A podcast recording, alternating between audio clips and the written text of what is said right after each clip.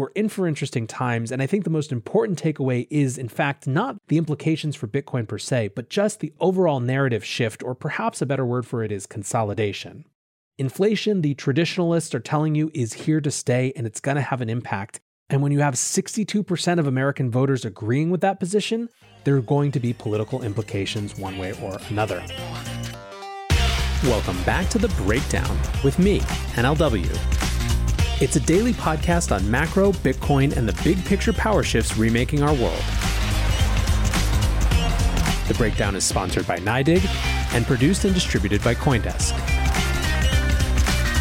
What's going on, guys? It is Thursday, October 21st, and today we are revisiting our old friend Paul Tudor Jones and his assertion that inflation is not transitory and also represents the single biggest threat to financial markets. Let's go to yesterday where we left our story. Bitcoin had reached new all time highs, and there was much rejoicing throughout the land. There was lots of discussion on how retail hasn't even really arrived yet. Analysis about the fact that whales and long term holders seem to still be buying into the market rather than selling away from it. And of course, the nature of crypto markets and crypto cycles being what they are, people immediately started discussing how fast we'd see a cycle into alts. This is the way people said that crypto markets work. Bitcoin prints a new all time high, and then people rotate into alts, and then everything falls off, and then some new catalyst brings Bitcoin back to a new all time high, and so on and so forth forever. For what it's worth, I think alts are one of the stupidest leftover terms in crypto. It comes from a time when things were actually trying to be an alternative to Bitcoin, and now it just means things that aren't Bitcoin, which is a pretty useless description because everything is not Bitcoin. Either way, we've seen pumps across a number of different coins, but again, this is all really crypto industry insiders. Going back to the point about retail, this still does really just seem to be people who are already inside the crypto industry. It's just that there's a lot of us now, and many of whom have far more money to play around with in the crypto markets than they used to. When it comes to the mainstream press, there are two big reasons that people are exploring for why Bitcoin is surging now. The first is, of course, the BITO Bitcoin Futures ETF from ProShares. I discussed on yesterday's show the way that even pre market, BITO was threatening to beat gold's record for the fastest ETF to get to $1 billion in assets under management. That's a record that stood for just shy of 20 years, and so it would be a big thing to see Bitcoin beat out its symbolic rival of gold for the fastest ETF to a billion dollars in AUM. Well, around midday, James Seyffart from Bloomberg tweeted, "There it is. It's only 1:30 and BITO has already traded 1 billion dollars on its second day. Wild." Assuming this thing converted just 43% of this volume into assets, it converted 57% yesterday, this is the first ETF to crack $1 billion in AUM in under two days. GLD did it in three days. When all was said and done, BITO did in fact have over a billion dollars in assets, 1.1 billion to be precise. Now, before the Bitcoiners could celebrate too much, of course, the gold bugs pointed out that if you adjusted for inflation, gold had hit about 1.5 billion in three days, so we'll have to see where things are after today. That said, as Eric Balchunas, also from Bloomberg, tweeted, quote, Gold was around for like 4,000 years prior to ETF, Bitcoin only 13 years. Either way, both were total game changer ETF launches. So, going back to our question why Bitcoin has reached new all time highs now, the obvious driver that people are pointing to is this ETF. The ETF, they say, has refocused the institutional lens on Bitcoin and gotten even more people excited because even though that institutional lens is on Bitcoin, it's been largely retail buyers so far that are piling into the ProShares ETF. Now, even when it comes to the ETF, I would argue that the biggest impact is around sentiment. We have been absolutely hammered by FUD for the past few months. The two biggest parts of that FUD, of course, have been China and regulatory. On the China front, what would it mean that China is actually factually banning Bitcoin mining and now Bitcoin trading? On the regulatory front, would the US try to follow in China's footsteps to put a full ban or some other extremely restrictive policies in around Bitcoin and cryptocurrency in general? Well, on China, the network hash rate has shifted spectacularly well, so no security issues there. We've seen the great hash rate migration west. And as I discussed in a show last week, the US has been one of the biggest beneficiaries of that change.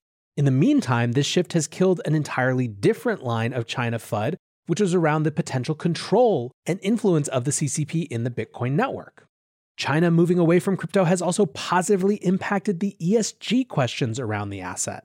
Given how much of Chinese mining was done with dirty coal, if China's out of the game and much of that mining is shifting to the US, where it's wind farms in West Texas, the energy profile of Bitcoin starts to look a little bit different.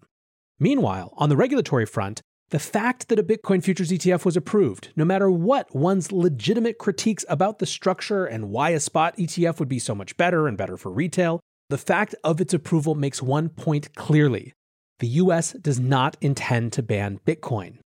Hold aside their approach to DeFi or stablecoins or any of these things that are in the debate right now, the grand mufti of the non state MLTs, aka money like things, is safe. And that is what I mean when I say there is a big sentiment shift here. So to me, it's not surprising that we got right back to where that top had been before that endless multi month barrage of FUD. However, that's only one or maybe one and a half takes on why Bitcoin is back to all time highs. There is another one, and for that, let's turn to JP Morgan. Here's a quote from a note from JP Morgan Chase strategists. By itself, the launch of BITO is unlikely to trigger a new phase of significantly more fresh capital entering Bitcoin.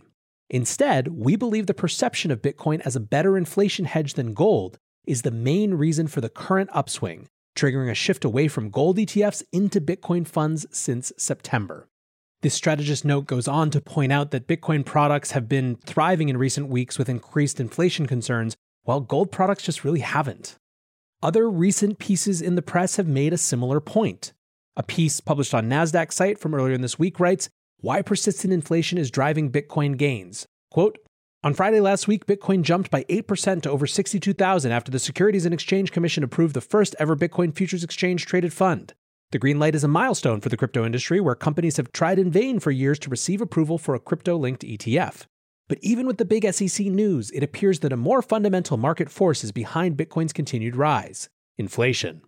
The utility of Bitcoin in an inflationary environment has been touted from the cryptocurrency's origin. In fact, it is baked into Bitcoin's design. So, again, clearly a narrative forming in the press, but is there other evidence?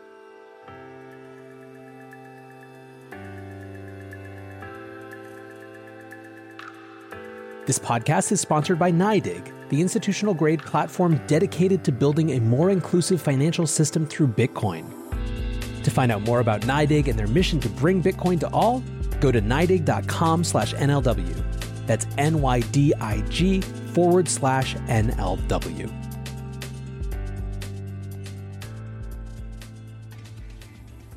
let's discuss last week's news from billionaire Barry Sternlicht. He's the co founder of the investment fund Starwood, and in a recent interview on CNBC, he came out as a Bitcoiner.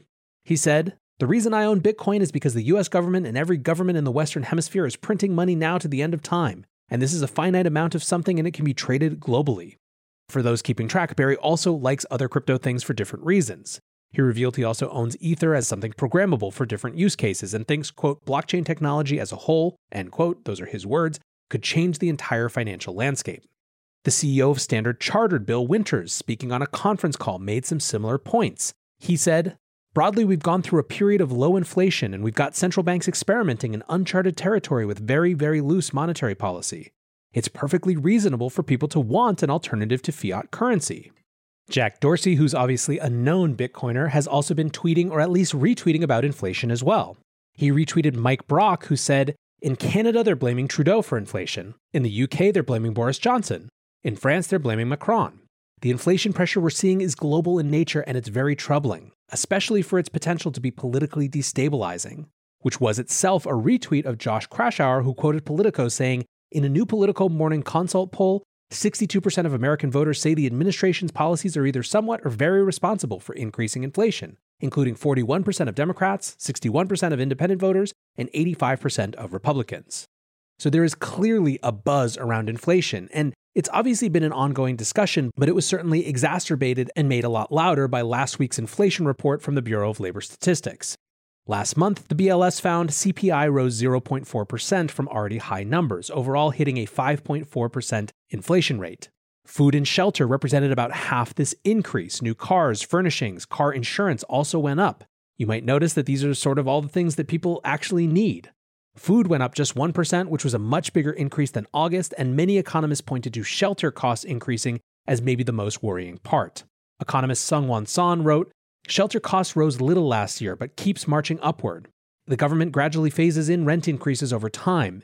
It is about to become a major source of inflation in the coming months. The question, of course, is what this means for Fed policy. Does this force the Fed's hand to tighten monetary policy faster? Believe it or not, CNN sort of perfectly sums up the tension between policymakers and the general public that we've been seeing all year, but which also seems to be coming to a head. Quote Inflation has been running above the Federal Reserve's target of around 2% for what feels like a long time now. Even so, the central bank has been steadfast in its view that the price spikes that have become a hallmark of the pandemic economy will only be temporary. For consumers, it really doesn't feel that way. Prices for various goods jumped last year. Remember the huge spike in used car prices?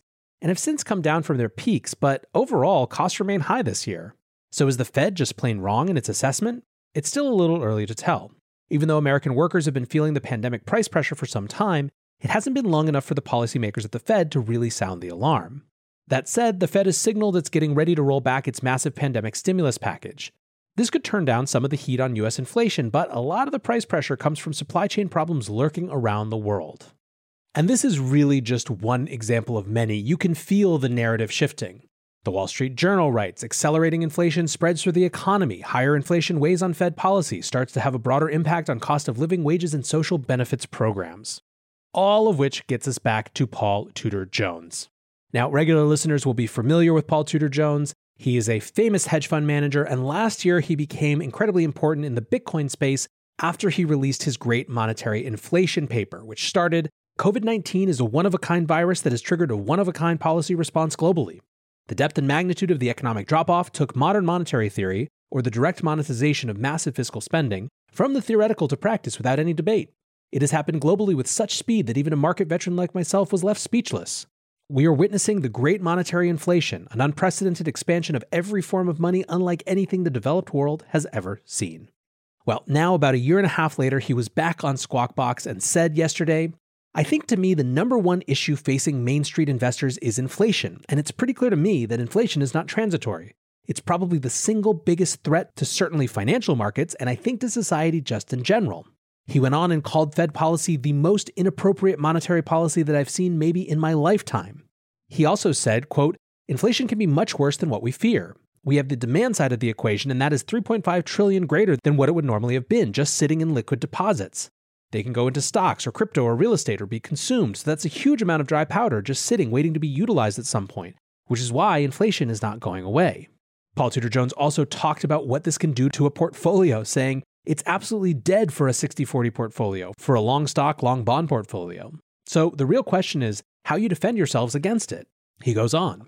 You don't want to own fixed income. You do not want to hold that whatsoever. Because what they're saying, what they're telling you by their actions, is that they're going to be slow and late to fight inflation and somewhere down the road, somebody will have to come in and put the hammer down.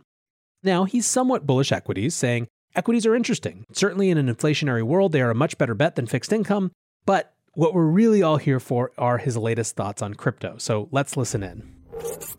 One of the things you've talked about, talked about it, I want to say about 18 months ago on our air, probably March, maybe right when the pandemic was, was hitting, was your interest in Bitcoin as a hedge as Bitcoin it, be a great hedge. As an crypto inflation be, hedge. Crypto will be a great inflation hedge. Is it still a hedge at, at these prices?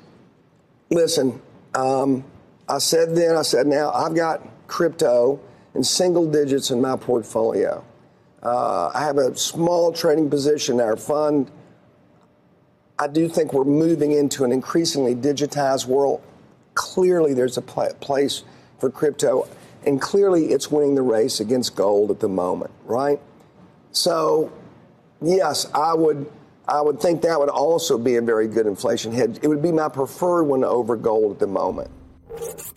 The thing rightly getting the most headlines from that is, of course, this idea that he has shifted from gold to crypto in his inflation hedge assessment. I think that's going to make a lot of traditional fund managers stand up and again take notice of something that PTJ is telling them about this industry. Now, of course, the inflation discussion is really fraught and it's extra complicated when it comes to Bitcoin.